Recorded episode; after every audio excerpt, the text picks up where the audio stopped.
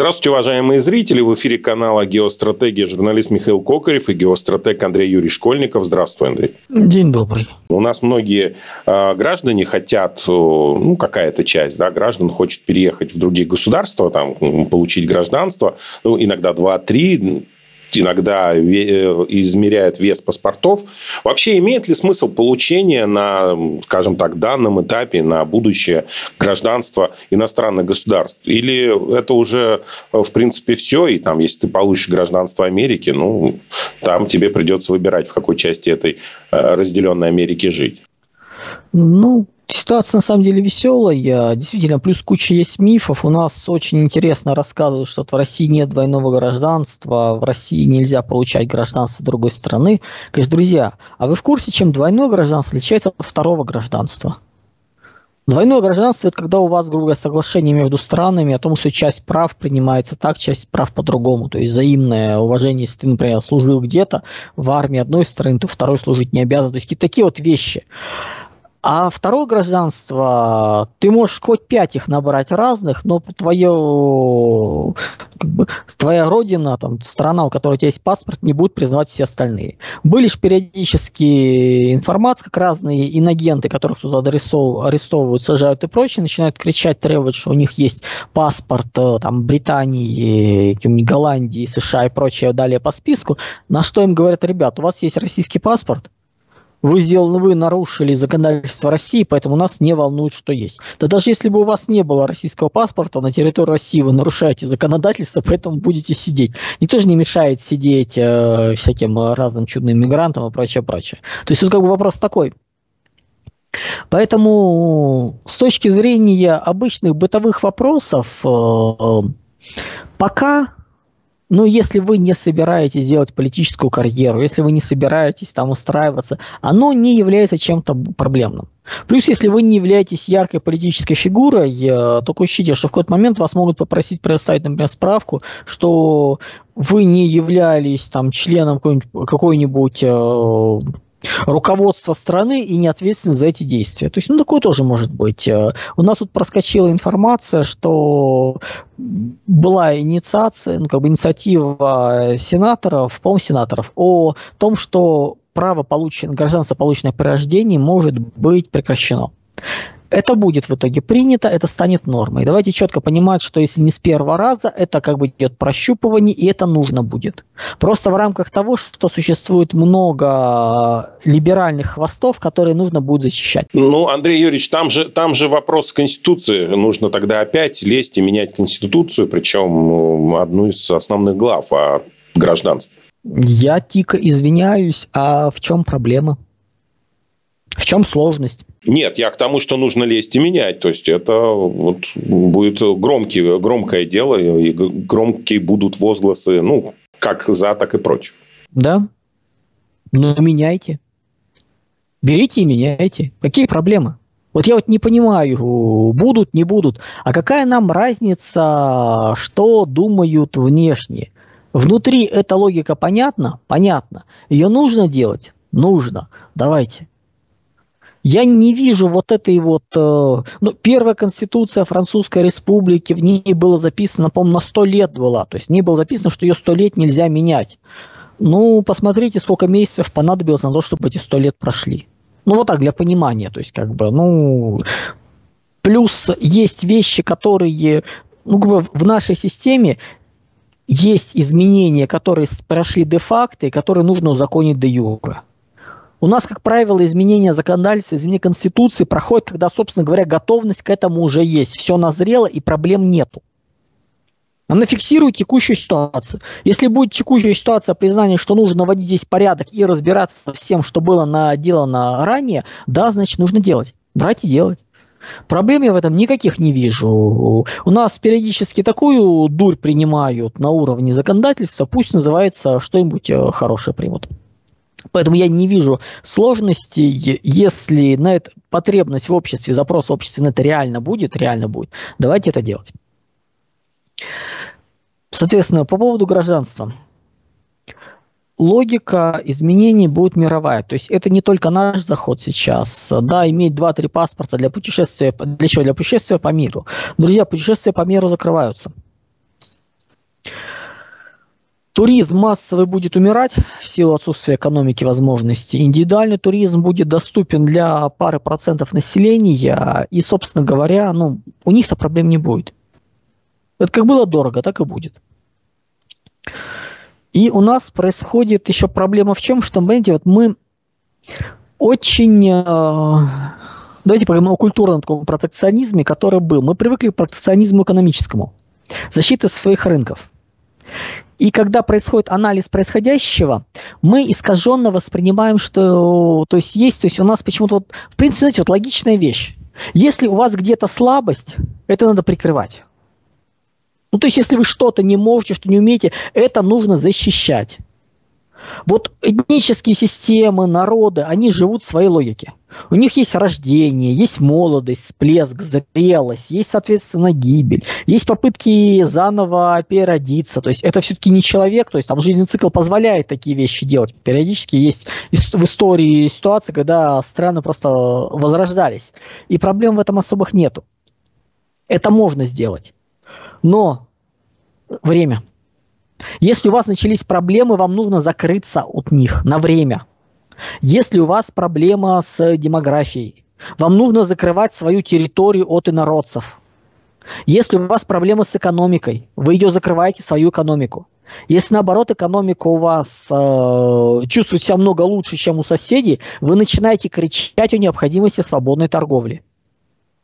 Если у вас проблемы с защитой себя в военном плане, вы начинаете рассказывать о мире во всем мире, о необходимости соблюдать, о вечности границы, их неприкосновенности и такие вот странно романтические идеалистические вещи. Как только этот период заканчивается, ну, вы тут же начинаете рассказывать про исконные права, права силы и много другого из мира реал-политик. Это нормально. Поэтому вопрос, Будет ли сейчас закрытие? Будет. Проблема еще в том, что мы живем в неком позитивистском а, восприятии, таком линейно-позитивистском. Ну, как у нас общественно-экономические формации менялись, перво, первобытно-общинно, рабовладельческая, феодализм, капитализм, ну, и, собственно говоря, коммунистическая, социализм как первый этап. И мы все начинаем воспринимать так же.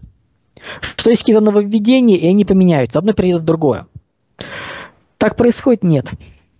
Общественная сфера много сложнее.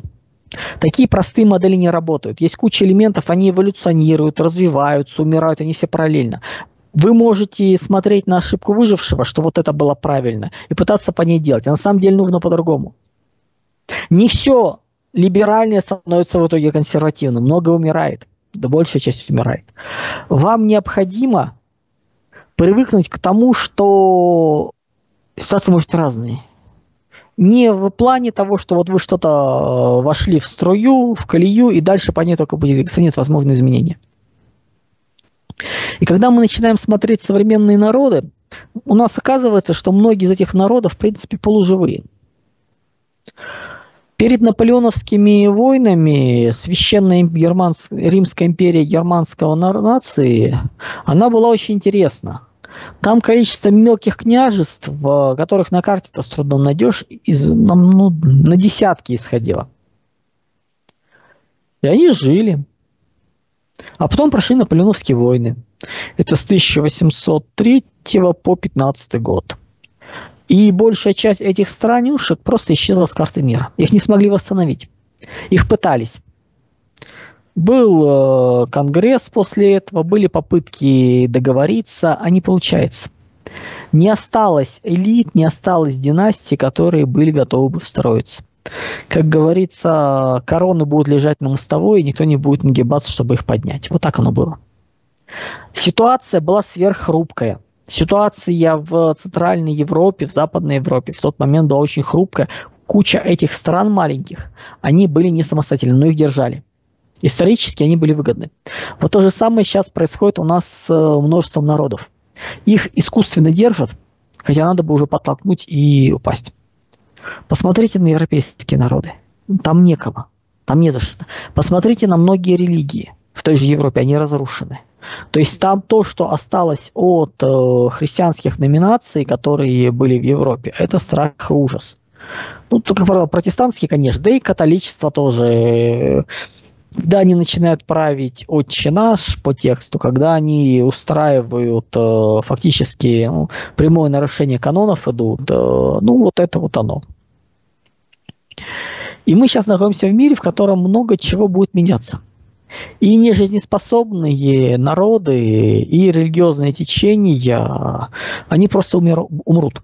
Перейдут в статус реликта, умирающего, неактивного, как-то живущего, то есть пока вот люди выжили. Есть языки, ну, сколько я помню, в ирландском, ну, ирландский язык, э, он э, вымирающий сейчас. Хотя лет сто назад на нем говорила вся Ирландия. Но он вытеснен английским. То есть людей, которые говорят на ирландском языке, все меньше, меньше, меньше. Нет необходимости. Ну и чем, собственно говоря, ирландцы тогда начинают отличаться от англичан? Не зная ни языка, да, какие-то элементы традиции фольклора остались, но язык умирает. Там, по-моему, не, всего несколько осталось, ну, по-моему, да, чуть ли не один человек остался, который знает только ирландский язык, не знает английского. И, собственно говоря, такой кладезь народного фольклора, у которого язык э, не переплетен с английским ирландским. Они все отказались. Вот таких народов очень много будет. И выбор будет не, ну, выбор будет не самый лучший. То есть вот этих слабых народов, у них будет некий коридор возможностей. С одной стороны, самый идеальный вариант стать субэтносом, э, ну, наподобие того, что у народов России. Когда есть взаимное уважение. Когда ассимиляция не ведется, есть уважение культуры и спокойно живут на, народу на нашей территории коренные. А можно просто стать э, субэтносом э, некого большого народа соседнего и начать быстро ассимилироваться туда. Меняя историю, переключаясь на традиции, теряя пассионарность, становиться частью этого народа. Ну, условно, Каков шанс, например, что оказавшись, э, если Галиция окажется в составе Польши, э, через некоторое время поляки начнут место воспринимать как один из польских субэтносов и начнут очень активно пытаться полонизацией заниматься? Близких к 100%. Ну вот, вот так вот. Поэтому у нас получается интересный момент. У нас получается в ближайшие годы у нас была пружина идеологического диктата пережата. То есть та ситуация, которая была нормой, подразумевала то, что не должно остаться ни нации, ни религий. А когда такая ситуация, когда конструкция падает, наоборот, происходит откат происходит усиление того, что маргинализировалось. Поэтому в 2021 году у нас будут два очень интересных тренда. С одной стороны, у нас будет продолжение естественного усиления связанности, экономической, культурной, территориальной, транспортной, военной, то есть будет блокировка идти. А второй момент, у нас э, пойдет обратный поток по ослаблению идеологии, увеличению нации, увеличению религиозной идентичности. И для многих стран мира, то есть это откат такой, пружина в обратную сторону, и для многих стран мира кажется, что у них нет идентичности. И ситуация, когда получить гражданство будет можно только по праву рождения, я думаю, в ближайшие 10-15 лет станет нормой. Сам институт получения гражданства будет очень активно закрывать. Ну, то есть, или, грубо говоря, у тебя оба родителя граждане этой страны, или можешь идти свободно. Да, есть какой-то перечень ограничений, но не более. И в этих условиях, когда вдруг выяснится, что с точки зрения демографии сильные страны не могут ничего противопоставить, начнется закрытие границ жесткое. Ну, для понимания, в том же Иране индекс фертильности сейчас упал до меньше 1,7. Для воспроизводства нужно 2, по 11 или 13 сотых. Вот для понимания. Турция, Саудовская Аравия, у них индекс фертильности меньше двух. Да, пока за счет большого количества молодежи общее уменьшение там не проходит даже близко, и продолжительность жизни растет. Но перспектива понятна. И для понимания 213 соток да, для воспроизводства необходимо, поскольку все-таки в детстве мальчики гибнут, э, от того, что лезут не понять куда. Для понимания индекс фертильности в середине 20 века, то есть всего 70 лет назад, в мире средний был в районе 5. 5 детей на женщину. Сейчас в мире 2,3 и продолжает падать. Ниже 2,13 произойдет, собственно говоря, схлопывание. Да, в развитых странах он ниже полутора давно уже ушел, зато в Черной Африке в районе пяти так и остался.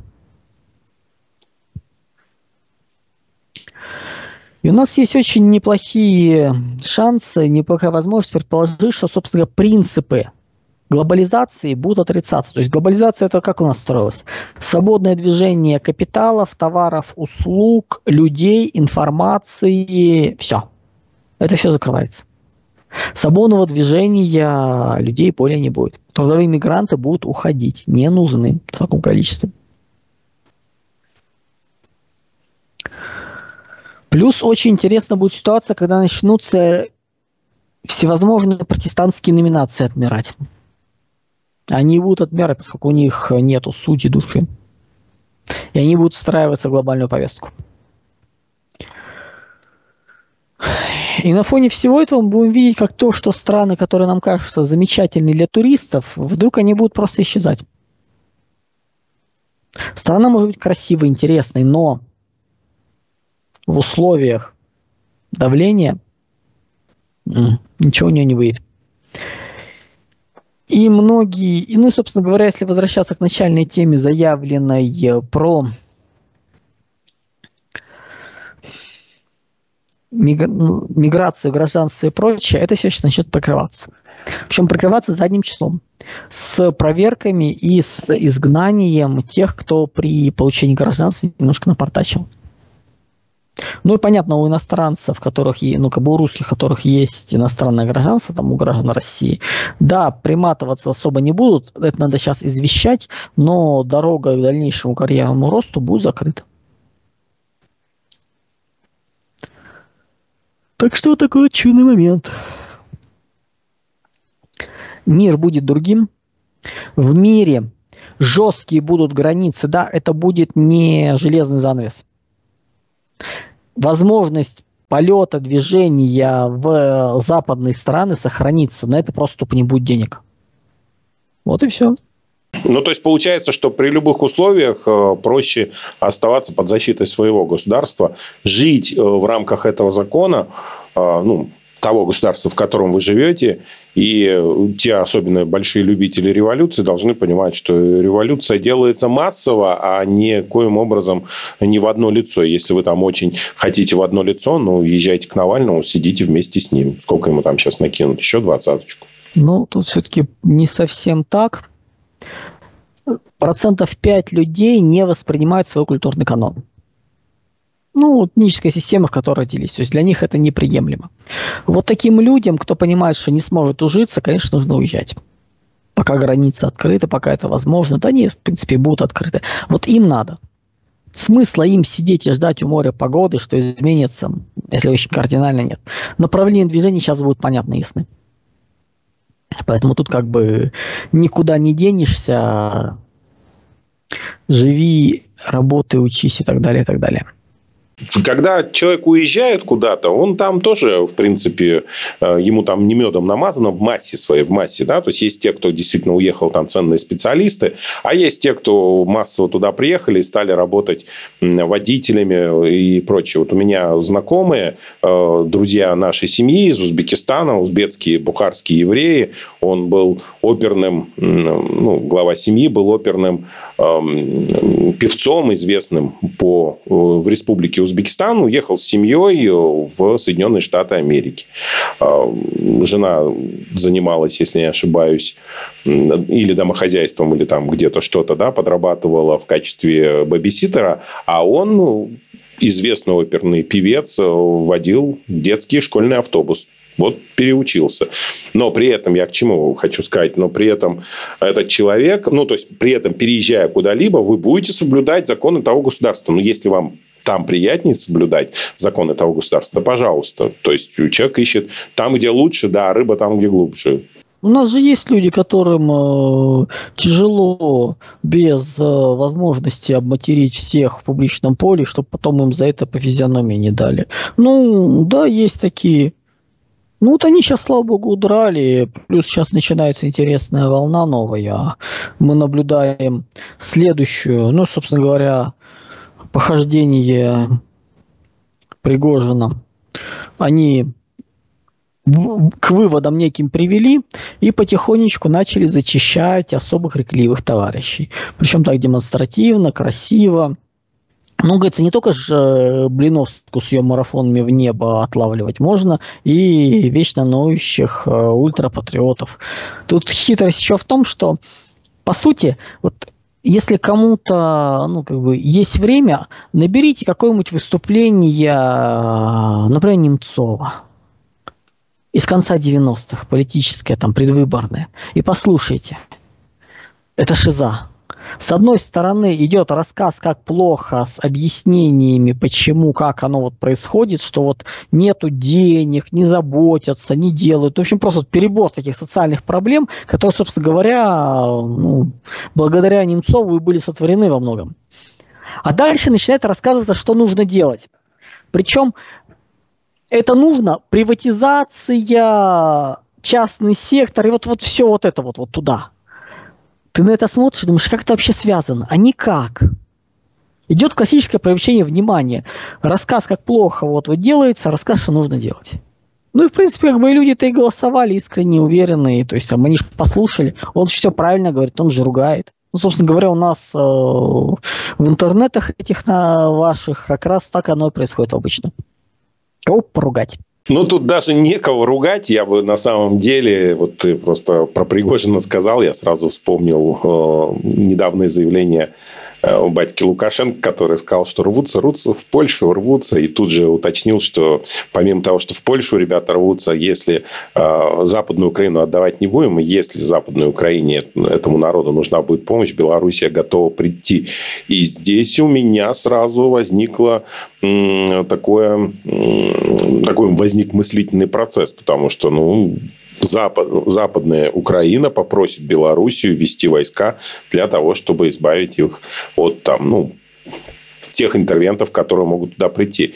Если это не постправда, да, если, да, вот что за субъект такой? Что имел в виду Лукашенко? Какой субъект способен попросить ввести войска? Вот, вот так вот, то есть. Давай назвать вещи своими именами. Ежели нам это будет надо, выгодно и будет возможность, мы обсудим такую возможность, мы обсудим. А почему бы нет? Ну, кто может попросить э, Россию, вот, вот, я говорю, Белоруссию вести войска? Ну, это явно будет нечто полулегитимное. Легитимный руководитель, скажем так, легитимный для Белоруссии или для России руководитель. Правильно, предлагаю прямо вот и выбрать. Ты, Михаил, как, все еще мечтаешь стать императором или готов стать э, королем э, восточной, э, или как, западных кре, восточных кресов? Всходней кресы. За, за, Западную Украину. Не-не-не, не хочу. Мне, мне туда как-то... Нет, спасибо большое. Не хочешь? Зря. Вот, видишь, уже короны валяются под ногами, никто не хочет их поднять уже ситуация к этому идет. Блеск штанов отутюженных, обаяние природное, не хочу быть заслуженным, дайте сразу народного. Приклеенные, как у Порошенко, перхоть на, на пиджак, да? Остановитесь! Не, ну да, да, там, там, там забавный персонаж был. Это еще когда Анатолий э, Шарий занимался внутриукраинскими проблемами и мочил Порошенко, а не изображал из себя э, кинолога-любителя. Да-да-да, это было, тогда это было забавно. Сейчас, скажем так, что такое цепсой, как это выглядит, мы наглядно все можем посмотреть. Тут вообще очень кстати, интересный момент происходит сейчас. У нас потихоньку ну, долгое же время основным идеологом э, России был Щедровицкий. Ну, вот так получилось, то есть, грубо говоря, там методологии, подходы, вся история чудная. Ну, собственно говоря, вот, вот э, АПшный конкурс в виде лидеры прорыва, или как он, лидер России, ну, лидеры прорыва называется, а, да, и императрица, да, выборы. Да. Они как раз и были в этой э, методологии, в этой логике построены. И когда он убежался, интересно, что будет дальше. И тут потихоньку начинает двигаться. Несколько ну, наверное, недели полторы, наверное, назад, а может, чуть больше, может, меньше. Появилась статья Кириенко, где он э, говорит, что, в принципе, у нас где-то в Поволжье, в Казани, где с студентами общался, что у нас главное – это война смыслов, не экономики – невооруженная, как у нас добрая часть э, Телеграм искренне уверена, что сейчас нужно дать э, ядерными бомбами, что-нибудь раскидать, поуничтожать. Не-не-не. Именно смыслов. Меняется ситуация потихонечку, полигонечку. Так что смотрим. Раньше кто бы мог такое подумать? Спасибо большое, Андрей Юрьевич. Ну, вот видите, и уважаемые зрители обсудили какие-то текущие вопросы и, в принципе, по теме поговорили. Правда, некоторые нам накидают, что слишком в боковике ушли. Спасибо большое, Андрей Юрьевич. Спасибо зрителям, что смотрели. Обязательно подписывайтесь на телеграм-канал Геостратег. Ссылочка в описании. Там же в описании ссылочки на где можно приобрести книги. Вот, так что подписывайтесь. С нами был геостратег Андрей Юрьевич Школьников. До скорых встреч. Всего доброго, друзья.